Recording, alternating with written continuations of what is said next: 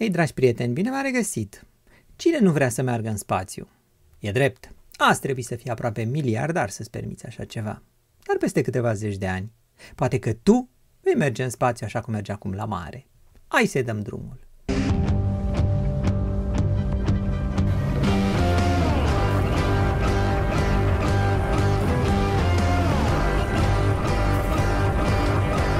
Drag brake check good. Forward fin check good. Aft fin check good. LGS check good. Ready for flight. T minus 10 seconds. 9, 8, 7, 6, 5, 4. Command engine start. 2, 1. Ignition. And liftoff.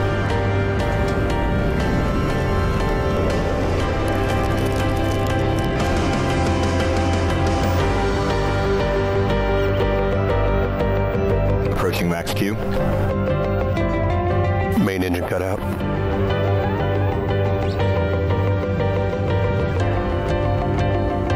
CC detects separation. PM confirms separation.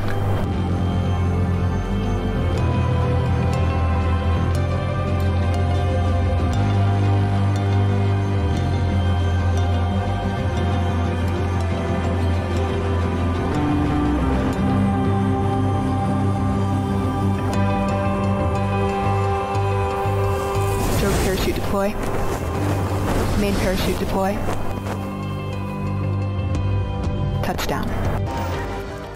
Turismul spațial este o piață în creștere, ce va valora cel puțin 3 miliarde de dolari în 2030. Din momentul când compania SpaceX a lui Elon Musk a construit rachete reutilizabile, prețul zborului în spațiu a scăzut.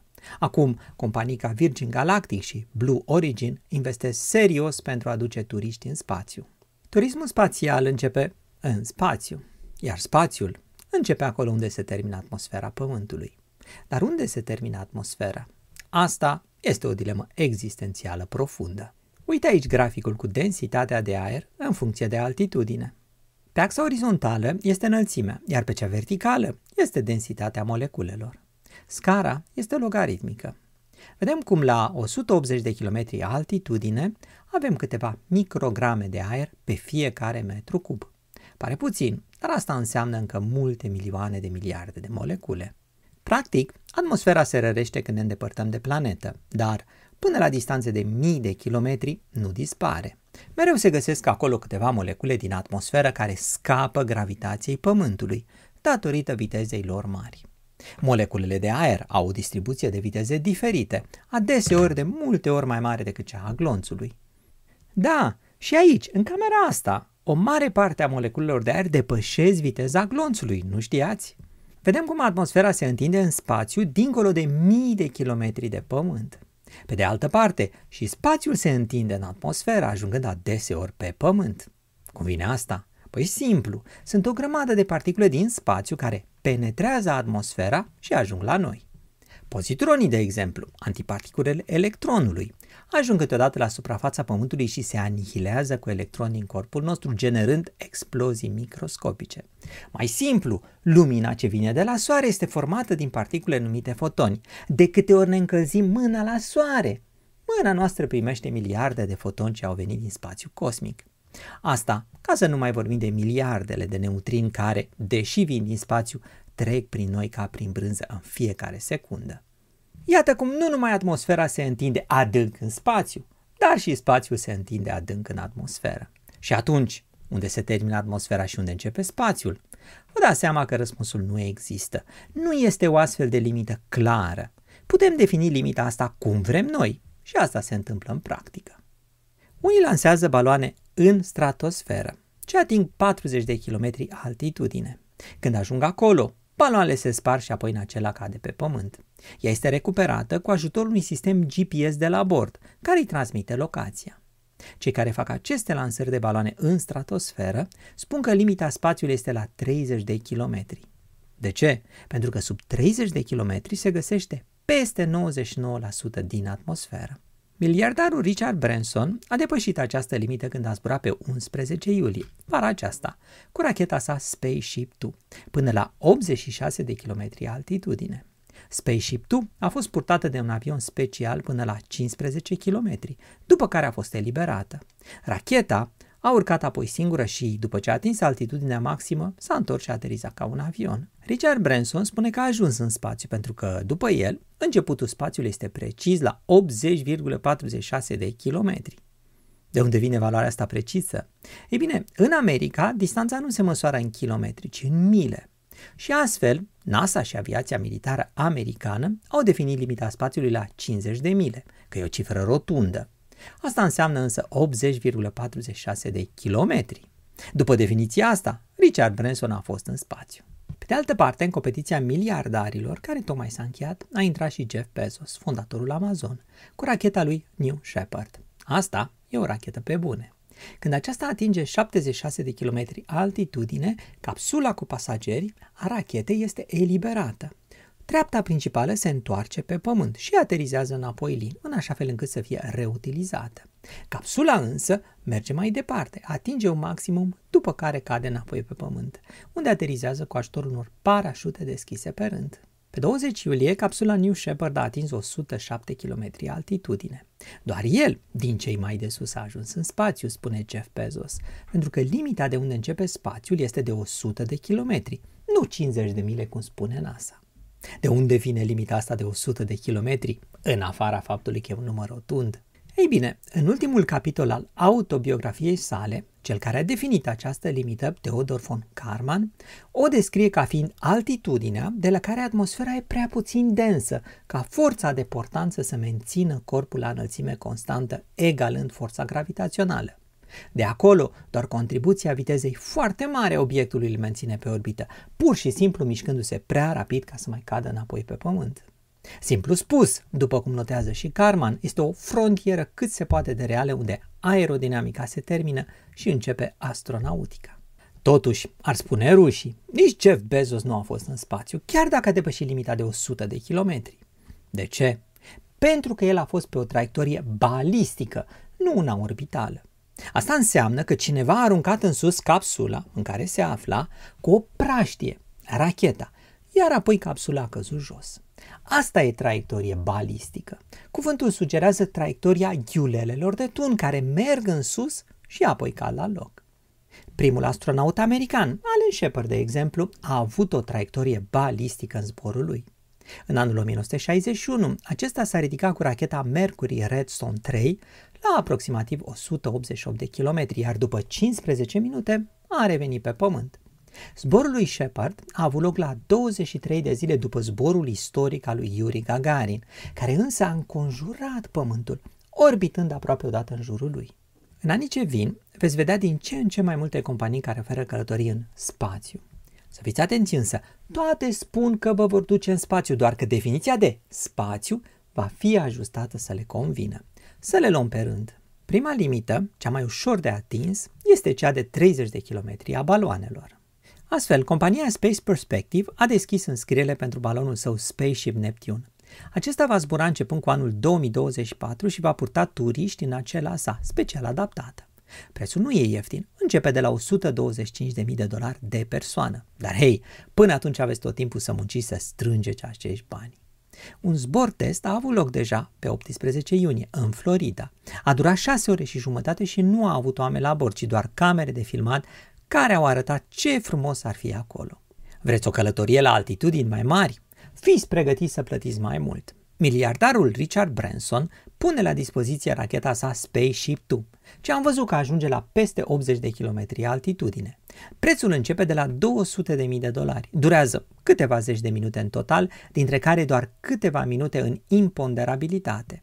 Dacă mergeți la anul, poate veți fi coleg de cabină cu Elon Musk, care și el și-a anunțat intenția de a cumpăra un bilet pe Spaceship 2. Hei, cine nu vrea o poză cu Elon Musk?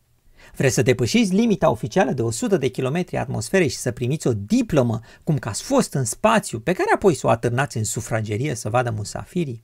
Alegeți New Shepard al lui Jeff Bezos. Călătoria costă și ea peste 200 de mii de dolari. E drept, veți depăși limita de 100 de kilometri, deși doar pentru câteva minute. Nu vă plac zborurile astea balistice și vreți să orbitați în jurul Pământului ca un adevărat astronaut la câteva sute de kilometri înălțime? Ei, pentru asta vă trebuie mult mai mulți bani. Câți? Greu de spus, pentru că nu avem încă companii să ofere așa ceva. Putem însă face referire la Denis Tito, care a fost primul turist cu adevărat spațial. Astfel, în anul 2001, acesta a plătit 20 de milioane de euro pentru a sta câteva zile la bordul Stației Spațiale Internaționale, aflată la peste 400 de kilometri altitudine.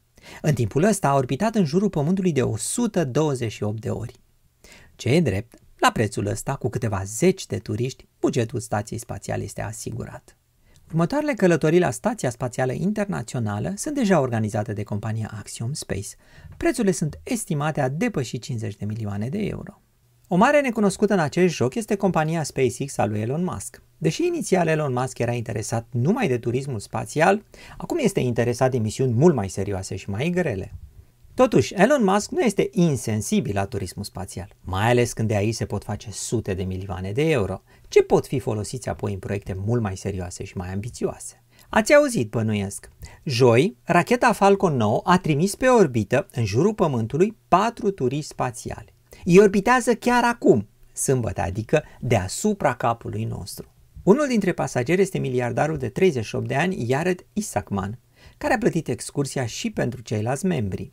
Se estimează că suma plătită ar fi de 200 de milioane de dolari, care este mai puțin de o zecime din averea sa.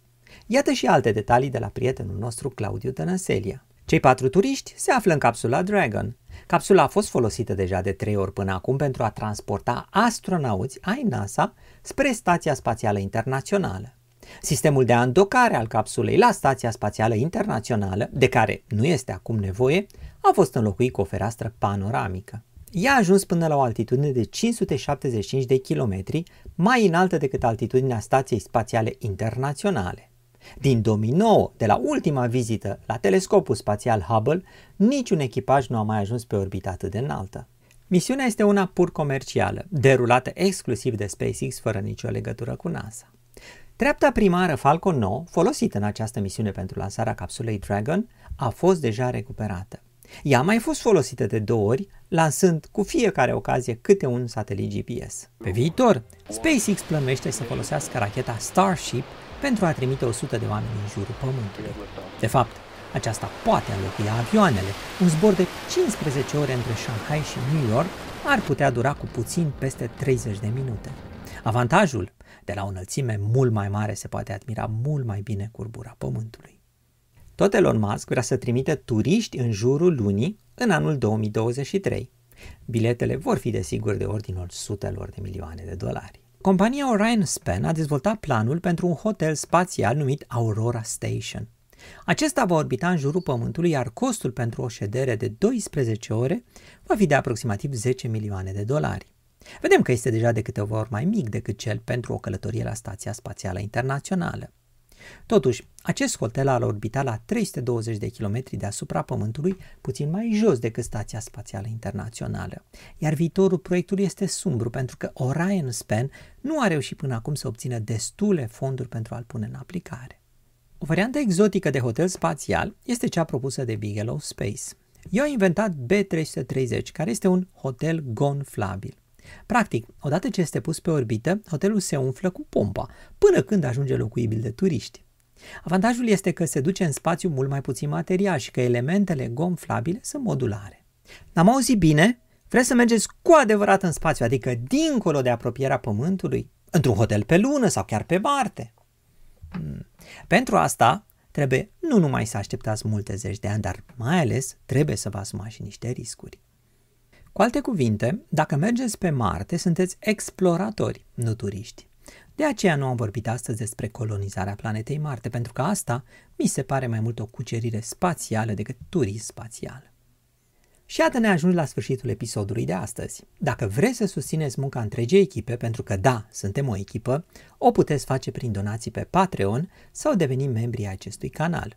Dacă vreți să mă urmăriți cu alte știri despre știință, o puteți face pe TikTok, pe Facebook sau pe Instagram. Dacă vreți să discutăm și despre alte subiecte decât știința, vă aștept pe Discord. Iar dacă vreți să citiți cărțile pe care le-am scris, incluzând fizica povestită, le puteți comanda de pe internet la linkul din descriere. Până data viitoare, eu sunt Cristian Presură, voi sunteți cool, numai de bine, la revedere!